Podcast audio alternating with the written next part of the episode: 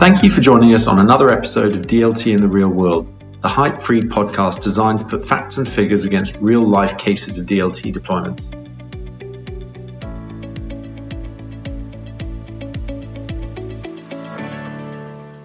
In September 2020, HSBC, Singapore Exchange, Temasek announced that they completed a pilot bond issuance duplicating an issuance of 400 million Sing dollars for Olam International. Now, given the players that were involved, this was a huge DLT case study, very, very high profile, and also many eyes on it in terms of watching to see the transformational effects of that across the market. I'm delighted that Rajiv Tummala is here from HSBC to talk us through the facts and figures of this case study. So, Rajiv, thanks so much for joining us. Thank you, Barney, for having me on your show. So, let's jump straight in. This Olam issuance, what was the problem that we're trying to solve with DLT here? Yep. And Barney, as you know, DLT often is basically accused of a solution trying to find a problem. Having worked on POCs uh, within HSBC and in my previous roles as well, you know, that was something that I was aware of. POCs do serve a purpose. They help you learn about the capabilities of the technology. And if that is the purpose, a solution fitting a problem doesn't matter because you're trying to understand what the technology is capable of. And by the time we started discussing the use cases with both Temasek and SGX, HSBC had the experience of working through projects like Project Ubin in Singapore, sponsored by the MAS. And we pretty much knew across the bank as to the kind of cases that DLT lends itself to. So, A, we understood that it has to be a, a multilateral problem that is multilateral workflows, many different entities which try to do similar things, even though there is lower value add of doing or processing that stuff. So, and then from MAS, Project Ubin, we also understood security settlement in the context of a blockchain, which lent itself reasonably well. We also identified within SGX a neutral operator of a DLT network that can help us with managing a network related to security settlement and asset servicing. And we try to now bring these pieces together. And once you start to think about securities, you need investors, you also need issuers, and of course, the intermediaries, banks, and financial market utilities, SGX. And across the spectrum between SGX, HSBC, and Temasek and their portfolio companies, we thought we had the required actors to create what I would call a minimum viable product, more importantly, for a minimum viable ecosystem and test it out.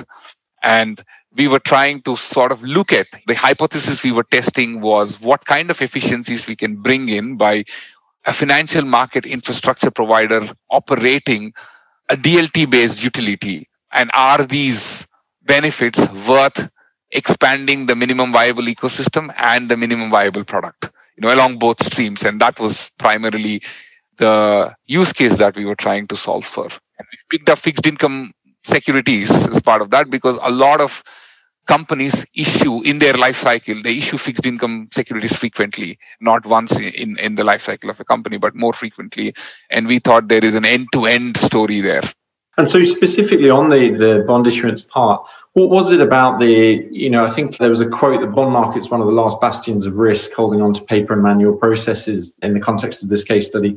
What was it specifically about the bond market that really stood out here in terms of potential efficiencies? Yes, so traditionally, when we talk about digitalization projects, we always think there's a lot of paper and pen involved.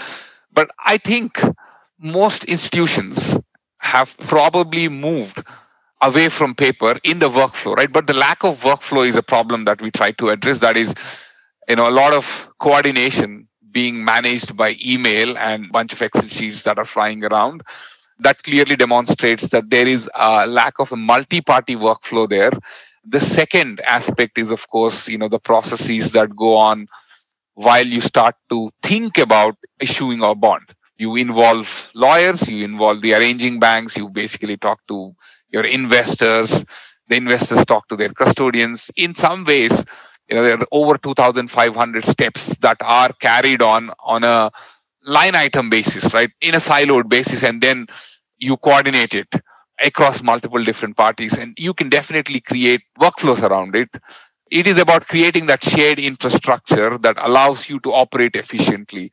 That I think is the problem uh, to solve, you know, not just in bond markets, but every other place where you're trying to apply DLT solution is, is there a case for a shared workflow and our shared infrastructure using which I can still continue to perform what I need to, but everyone else doesn't need to do what I do. So 2,500 steps across the workflow. I mean, that's a powerful number. Let's talk about the, the actual solution that we put in place then for the OLAM issuance in terms of how yep. how we address that. Yeah. I would basically start off with when you look at a problem of that nature, because these 2,500 steps are maybe spread across 15 different roles. And when you try to solve all problems for all entities, it ends up being trying to boil the ocean. So you'll have to then create what I would call an MVP that sits very well with the minimum viable ecosystem that you're trying to solve for. So we picked up as part of this. We said, okay, for solving all these problems, what are the fundamental blocks that you need to have in place on a DLT? So that sort of uh, through exercises in design thinking and bringing together the participants into a room in the, this pre-COVID. You know, there, we had at least two workshops that lasted across these 15 roles that I was speaking to, you know, about five days each. And then we identified that the fundamental building blocks of this minimum viable ecosystem were ability to issue, collect data, to issue securities in tokenized form and settle them. And are you able to service these assets? Right? Again on the fixed income cash bond side typically the servicing is coupon payments redemptions. And can you sort of create that fundamental layer and then you can extend it upwards into book building or into secondary market trading? But that is the fundamental building blocks that we built out as part of the initial mvp development but can we just talk through the the actual the infrastructure though? So you had obviously the issuance. How did the actual the count the counterparties all work together in terms of the various roles and, and the technology underlying it? So largely HSBC, given that we are a universal bank, we can play uh, more roles in the issuance process. So we we are a traditional arranger bank. We have syndicate team that helps with sales. We also have the issuer services business that advises and helps out issuers in the issuance process. We also are a large custodian. That means we have our footprint with the investor community. We service them. We hold assets in safe custody. And we are also cash payment bank for institutions. So all these meant that I could basically coordinate internally to bring these different departments Temasek helped out with the reach to both investors and issuance, and SGX from a market operator lens knew what good looks like in operating a utility. And then the depository side of SGX was involved in telling us what goes on in issuing a digital security because right now all securities are dematerialized. Of course, there is a physical global note that sits in their vault, but and now you have that know-how and what goes on into issuance. And as an arranger bank with the sales team in tow you could basically say how do you effectively pass the data into the issuance lifecycle from the book building process? And from the custodian side we, we would basically be then acting as a custodian not only for the investors but also to the billing and delivery bank in the process. Hsbc custody had like sort of two roles there and the cash payment bank, of course, facilitating the payments. So the infrastructure was built in with the view that can you tokenize and actually perform an atomic settlement using the interfaces with the blockchain and test out the hypothesis that a it is possible yes and putting that effort is it worth the efficiencies that you get in and how does it scale so we try to answer these three questions will investors and issuers value shorter settlement cycles cutting down the time it takes to issue a bond, all these things, it's almost like the current process.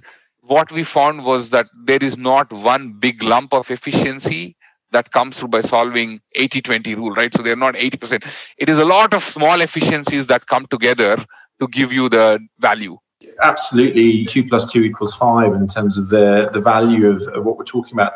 Can we walk through what some of those efficiencies were that you saw as, as yep. you ran through the issuance? I'll pick two examples, right? So we we looked at the security identifier issuance. Again, this is traditionally done from as part of the issuance process. Issuer applies for it, and sometimes different infrastructures operate in a different way. So we found that there was an inordinate amount of data that was required to sort of issue a security identifier, and we worked with the relevant roles within that process and eventually we could get it down to like five minutes right? So you take the minimum data that is required and then you issue. It came down from something like 72 hours to five minutes. And coupon payment processes as well right? So we found that there's a lot of duplication that goes on in the coupon payment process right from the issuer issuer services teams in the depository and the custodians you spent almost 225 hours across all the uh, different parties involved just to do the same processes. And a smart contract could primarily give you that always, right? So an asset that's smart, programmable will always tell you what are its rights and obligations. Oh, I am eligible for a coupon payment on these dates. At an aggregate, issuer would know because they have issued all the assets on the network. They would always know outstanding assets, what is their obligation. And all the investors would know for the portion they hold, what are their rights to the corporate action events. Absolutely. So, okay, two fantastic examples. Of, so, essentially, one much faster issuance of the ISIN to the automation of the coupon payments. Do you get an, a view of where this goes from here? Then, in terms of those are obviously you've proven those benefits. Where does the scale out from here? From this, the intention was to give us optionality in terms of scaling up. Once you have these fundamental building blocks, so there are two ways you will scale. So one is add more features to your MVP and add more parties to your MVE, that is minimum viable ecosystem. So you will scale across, you know, along these two streams of work. And SGX and Temasek have now gone out and created a new entity called Marketnode that's going to own and operate this particular utility. Primarily, they call themselves as a digital market infrastructure utility. So they will go and look into end-to-end digitization of the issuance process, bring on more entities uh, the second thing, of course, is now if you basically do an end-to-end digitization for a asset class, fixed income, what's stopping you from extending it to support other asset classes? But again, similar pattern. Build out an MVP, build out an MVE, then extend it to other classes, structured products. Mostly, we have focused here on post-trade, but and then connecting it to secondary trading venues. And more importantly, one of the other scalable is your ticket sizes in bonds now come down.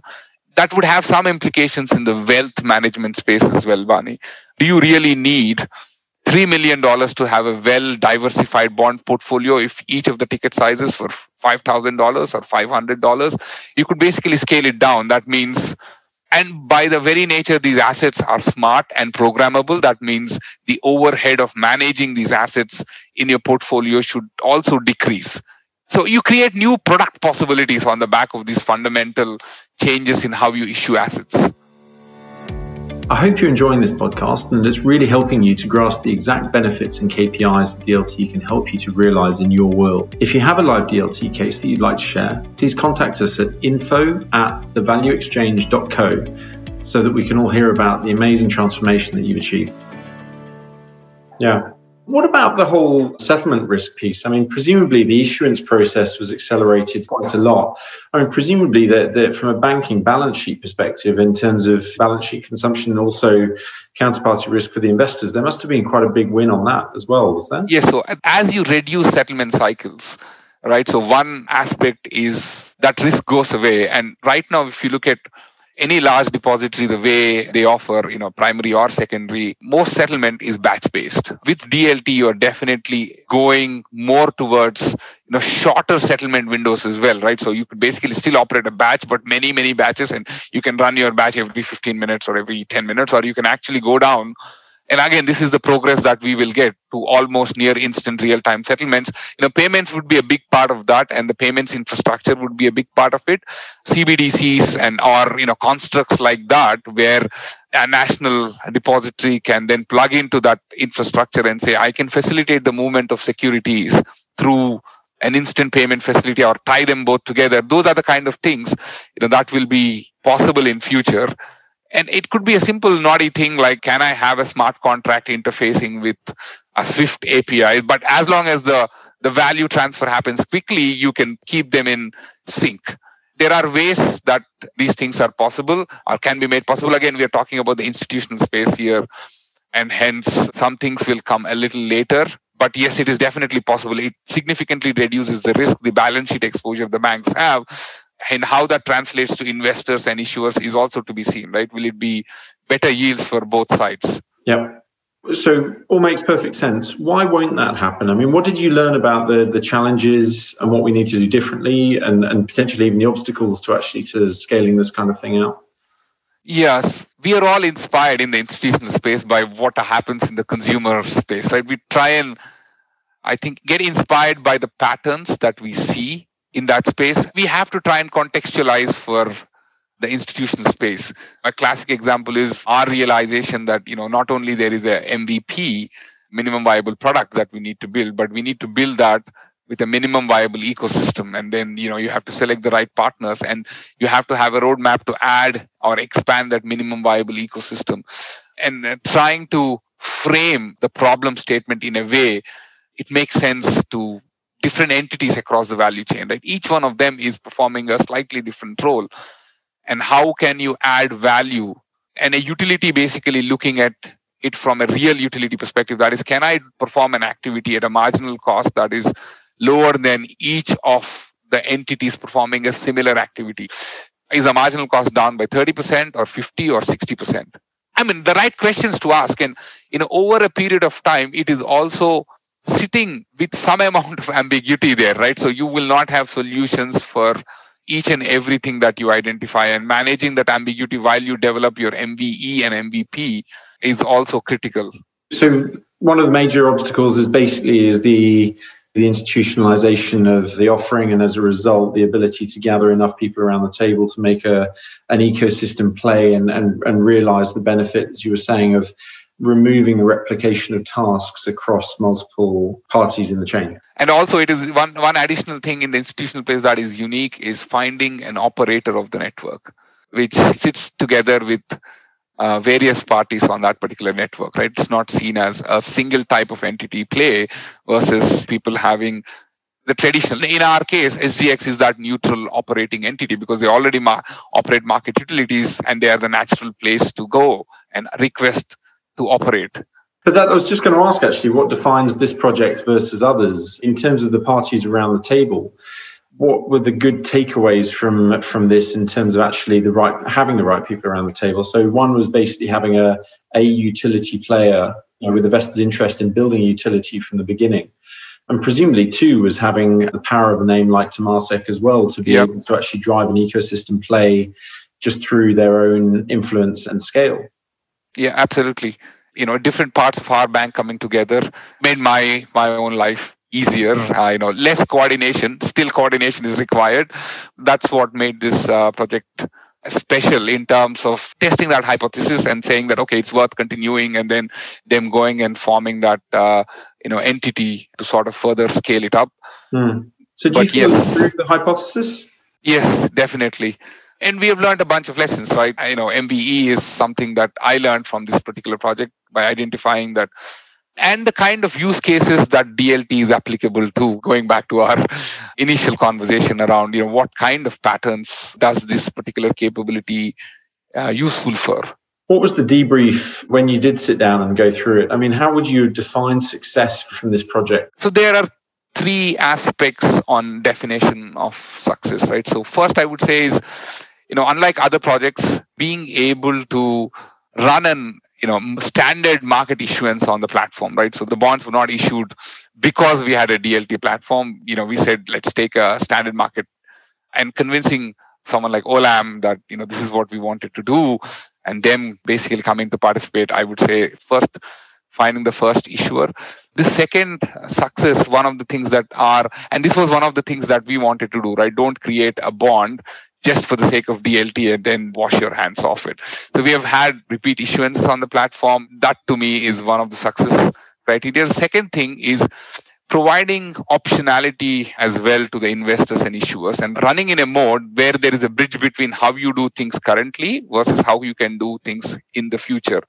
And we all know that things will change in future, but having learning about building those bridges, you know, that was a significant success for us in the debrief that you can run these things in parallel and as a utility someone like sgx can offer optionality to both issuers and investors, right? So saying that you can hold your bonds, by the way, in dematerialized form or tokenized form. And that's always going to be the case, right? You cannot create in the project team we used to call digital islands liquidity risk for investors right? You you have a great efficient process but then you can only move the bonds between investors and their custodians who can who are capable of holding these in a certain format.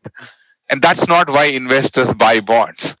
So actually having that uh, interoperable bridge between the existing way the ecosystem works and this is the future way that the ecosystem works and that bridge will give all the players in the ecosystem a path to migrate right as as your mve and mvp scale up that is the path to migrate and to me that was a great way to think about one of the positive outcomes of the project. And of course, the third one was how can we scale up? Can we really scale up? And then we determined that yes, you know, the end-to-end digitization and with what smart contracts can do, right? So less focus on ledger, more focus on the smart contracts on the platform and how much of business processes can you sort of create and automate using smart contracts and entities and participants using them to solve the replicated tasks problem. It's an interesting point on the smart contracts piece. You know, to your point, smart contracts is workflow. From a build perspective, as you were going through it, were you surprised by the amount of, of workflow mapping that ended up needing to be done?